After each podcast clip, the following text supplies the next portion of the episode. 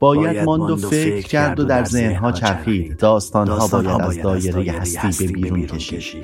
این جهان عروس هزار داماد و هزار داستان است. هر چیز در زمین و زمان و آسمان با کمی دقت به هم زنجیروار متصلند. در آواره گم کردنهای خودم در کالبد کسان دیگر به دنبالم، به دنبال چیزی که نمیدانم در وجود ذهن چه کسی. و داستان شروع می‌شود.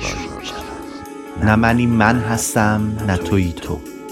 در کاروانسرای اتراق می‌کنیم که آدمیان آمدند و کمی آدم از آن خارج و به طی ارز مشغول شدند.